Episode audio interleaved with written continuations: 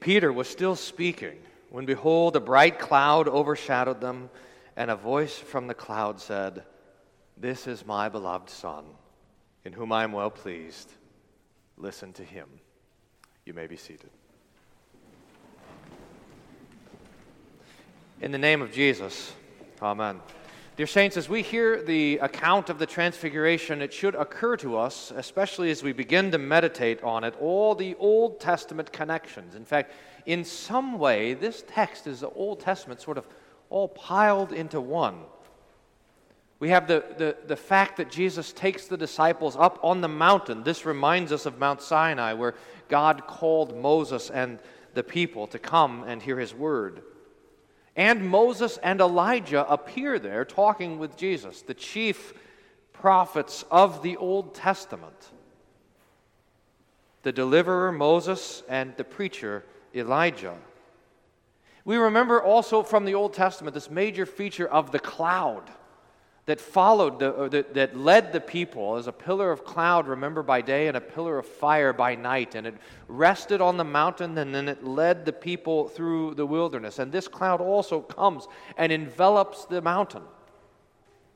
Or we hear the voice of God the Father.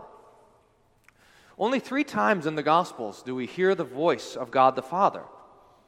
And he preaches almost the same sermon every time. It's, it's here, and it's at the gospel, or at the baptism of Jesus, and at the end of the gospel of John, where Jesus is praying. So remember the baptism of Jesus, where God speaks and says, This is my beloved Son, in whom I'm well pleased. And then remember in Holy Week when Jesus is praying, Father, glorify your name.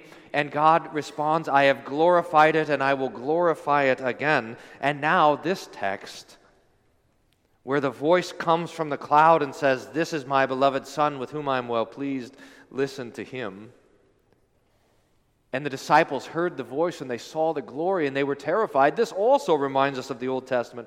In fact, it, it, should remind us very specifically of Exodus chapter 19, when the people were gathered to Mount Sinai and the, and the mountain was covered with this pillar of smoke and fire and, and lightning. And the Lord said, Make a fence around the mountain. Don't dare touch the mountain. If anyone touches it, a person or even an animal, they're to be stoned to death. And then God spoke and preached from this cloud the Ten Commandments, and the people backed up terrified. And, Mo- and they said, Moses, you go and talk to God for us. We can't stand to hear his voice. So we see the glory, and Peter and James and John also terrified.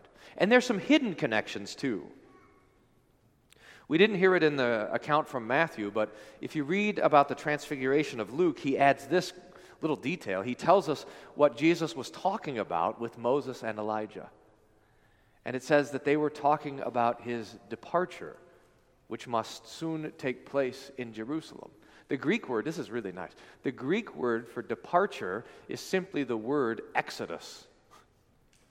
So they were talking about Jesus' own exodus, his death, and his delivery of the people. In fact, to, to see this to see this conversation between Jesus and Moses and Elijah and God the Father is to get a glimpse into the into the heavenly throne room. We've, we've spoken of this a few times, but how the central location for theological activity in all of the universe is that throne room of God in which Father, Son, and Holy Spirit are in conversation with one another, and the prophets go to that place and they make known the things that they hear there. Well, this heavenly throne room that all the prophets were entering into, that's where Peter, James, and John are now. And one other little hint to connect this to the Old Testament. Peter says, Let us make three tents. The Greek word there is the word tabernacle. It reminds us of the instructions that God had given to Moses to make the tabernacle. Let us make three tabernacles, Peter says one for you, one for Moses, and one for Elijah. Peter, you have to think about how Peter was he was sleepy on the mountain and he wakes up, the other disciples with him, they wake up to see Jesus glowing in this bright light, talking with Moses and Elijah. And you just have to think to yourself that Peter says, Now this is more like it. And remember, six days earlier, the text started which says, after six days. Well, what happened six days before? Well, six days before, Jesus had asked the disciples, Who do men say that I am? And they answered, Who do you say that I am? You are the Christ, the Son of the living God. And then Jesus said to Peter, Blessed are you, Simon, son of Jonah, for flesh and blood have not revealed this to you, but my Father who is in heaven. And then he took him aside and began to teach them that he had to suffer and die before he went into his glory. And Peter hears that and says, It can't be. And he pulls Jesus aside and he says, Now, now, let's not have any of this dying talk. After all, you're the Christ of God. After all, you're the Son of God. After all, you're very God of very God. Let's talk about the kingdom. Let's talk about victory. Let's not talk about death and suffering. And Jesus says to Peter, Get behind me, Satan. For your mind is on things of men and not things of God. But here, six days later, is Jesus radiating with divine glory. And Peter says, This is how it should be. Let's bottle this up. Let's capture that. Let's stay here. Three tents one for you, one for Moses, and one for Elijah. So we see all of these connections in the text all of these similarities, all of these reflections between this incident and the Old Testament. But, but, and here's where I want to push us a little bit this morning. The more we look at these similarities between the between the transfiguration of Jesus and between the events of the, of the Old Testament, the more that these similarities start to, start to show differences. For example, we remember in the Old Testament another man whose face glowed, right? Moses who came out of the glory cloud with a glowing face. He didn't even know his face was glowing, so when he came down the mountain, all the people were afraid and he had to wear a veil over his face. Every time he would go into the tabernacle and come out, his face would glow again, so he had to wear a veil so he wouldn't frighten the people.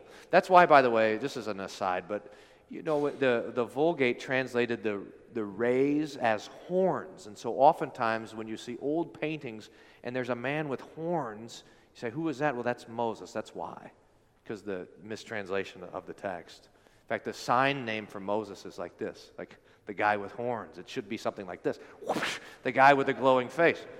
But remember that Paul tells us that he had to have a veil covering his face because that glory was fading. That glory was diminishing.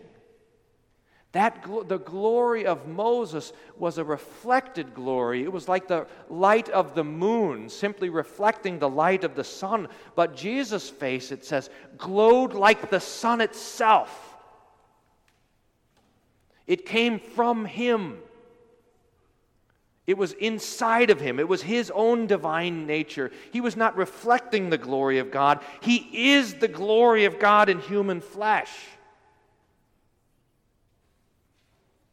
Now, Peter probably misses this. And this is the main point that we want to take away from the transfiguration that Jesus is God in the flesh, and it's made visible on this day. Peter, remember, wants to make three tabernacles one for Jesus, one for Moses, one for Elijah. And, that's, and when Peter says that, is when the, when the cloud covers the mountain and you get this sermon from God the Father This is my beloved Son, listen to him. In other words, Peter, you don't need three tabernacles. Jesus alone is to be worshiped. And Peter, you don't need a tabernacle at all. The flesh of Jesus is the tabernacle. And Peter, you're not going to stay here, you're going to head for Jerusalem. Another contrast between the Old Testament and this particular incident is we want to compare how God spoke with Moses for 40 days on the tabernacle to give him all of the instructions that he was supposed to bring to the people. But God preaches to Peter and to James and to John one simple sermon. Everything that God spoke to Moses Everything that he instituted with the tabernacle and the priesthood and the temple and the worship and the feasts of the Old Testament, everything he put in place in the Old Covenant can rightly be condensed into this listen to Jesus. And there's another difference. We made the point earlier that when God spoke the Ten Commandments from the cloud of glory, the people were rightly afraid and they backed away. But look at, look at the, the joyful and peaceful sermon that the Lord speaks now. This is Jesus. This is the one. This is the one you're waiting for. Listen to him. That listen to him, by the way, is the fulfillment of the promise that the Lord spoke through Moses in Deuteronomy 18 18. He said this I will raise up for them a prophet like you from among their brothers, and I will put my words in his mouth, and he shall speak to them all that I command him. This is my beloved Son. Listen to him. I mean, consider the simplicity of this sermon, the simplicity of the preaching. Like John the Baptist, who pointed at Jesus and said, Behold the Lamb of God who takes away the sin of the world, so God the Father simply points to Jesus and says to us, Listen to him. So, Jesus is the fulfillment of the Old Testament. Jesus is the thing that the Old Testament was pointing to. And Jesus is our access to God. This account of the Transfiguration is a hinge in every one of the Gospels. When you, if you just read, you kind of sit down and read straight through Matthew, Mark, Luke, and John, even, you, you, you realize that there's kind of two major movements in the text, or uh, maybe we could say it like this there's something that changes at this point, at the point of the transfiguration. Jesus is revealing his glory, that's true, but it's from this point on that Jesus is headed directly to Jerusalem and directly towards his suffering on the cross. So, this text is a revealing of the glory of God. It is a text about his exaltation. In fact, it, it's, it's, something that preaches to us every day because we have it on, or every Sunday because we have it on the windows. You know, these, the, the triptych uh, of the windows here with Christ and the sinner has on the left the humility of our Lord Jesus in his birth, in his baptism, and in his crucifixion. And then on the right, his glory where we see at the top the transfiguration and Moses and Elijah standing there and the cloud around them, and then his resurrection and then his ascension. So, this text is a picture of the revealing of the glory of Jesus in our flesh. But notice a few things about it. Where does this take place? Jesus reveals his glory in the, in the farthest location he ever traveled from Jerusalem. He's way up north, north of Caesarea Philippi, up, and it's not even just far north. It's way in, on the top of a mountain, away from any other people. And, and in fact, who does he reveal his glory to? Not even all of the disciples. He takes three of them apart to reveal himself only to Peter and James and John. And Jesus commands them to keep the secret until he is raised from the dead. Now, what kind of revelation is this? If you want to make if you want to make some sort of important announcement, the last thing you do is go up into a wilderness by yourself and take three people and then tell them not to repeat it. In other words, this transfiguration is a revelation of the glory of Jesus, but it is still concealed and for a purpose. How do you think Peter reacted? You know, Peter, who's finally glad that Jesus is getting with the whole glory program. How do you think Peter reacted when they were coming down the mountain and Jesus says, Don't tell anyone the vision until the Son of Man is raised from the dead? We got to talk about dying again? Jesus, we've just seen you glowing with divine radiance, and now you're talking about dying again? And that, dear saints, in a way, is the big part of the story, or the other half of the miracle. Not that Jesus was transfigured on the mountain, but that most of the time he wasn't. Most of the time, he hid his glory. Imagine with me, if you would, for just a few minutes, if the transfiguration of Jesus would have been at a different time or a different place. Imagine, for example, that Jesus is teaching in the temple on Holy Tuesday, and all of the scribes come up to question and test him, and they say to him, Who should we pay taxes to? And that's when Jesus is transfigured. And he shines with glory. And they fall on their faces. And they give him his proper place as king and Messiah. Or imagine this. Imagine as Jesus was standing before Pilate and he's wearing the crown of thorns and he's got spit dripping from his face and half his beard has been torn out he's been beaten already. He has the purple robes of mockery and the staff in his hand and he brings them out before the people and pilate says behold the man. And then jesus would have been transfigured. Ooh. And Pilate and the soldiers and the Sanhedrin and everyone would have fallen on their faces to worship him. Or imagine this imagine that Jesus is tied to the cross and the soldier has the nail pressed into his hand and the hammer back, and then Jesus was transfigured. And he drops the nail and he lays aside the hammer and they lift Jesus up onto a throne and there's no more suffering. I mean, that really is, is the wonder of the transfiguration. That Jesus goes way up to the top of the mountain, way up north, so that nobody sees it. And he says, Don't say anything to anybody about it, so that I can go to Jerusalem and suffer. So that I can go to Jerusalem and die. So that I could be the Savior for you and for me. Now, what do we make of all this? What do we make of the transfiguration of Jesus? Peter tells us, in fact, I think if, if you want a homework assignment this week, it would be great to go and, and read 2 Peter, the whole thing, as a reflection of Peter on this event. We had a little bit of it in the epistle text. Peter's reflecting on all the things that he learned on the Mount of Transfiguration. He says, For we did not follow cleverly devised myths when we made known to you the power and coming of our Lord Jesus Christ, but we were eyewitnesses of his majesty. For when he received honor and glory from God the Father, and the voice was borne to him by the majestic glory This is my beloved Son, with whom I'm well pleased. We ourselves heard this voice born from heaven. We were with him on the holy mountain, and we have the prophetic word more fully confirmed, which you do well to pay attention to, as to a lamp shining in a dark place until the day dawns and the morning star rises in your hearts. What do we make of this moment of the transfiguration?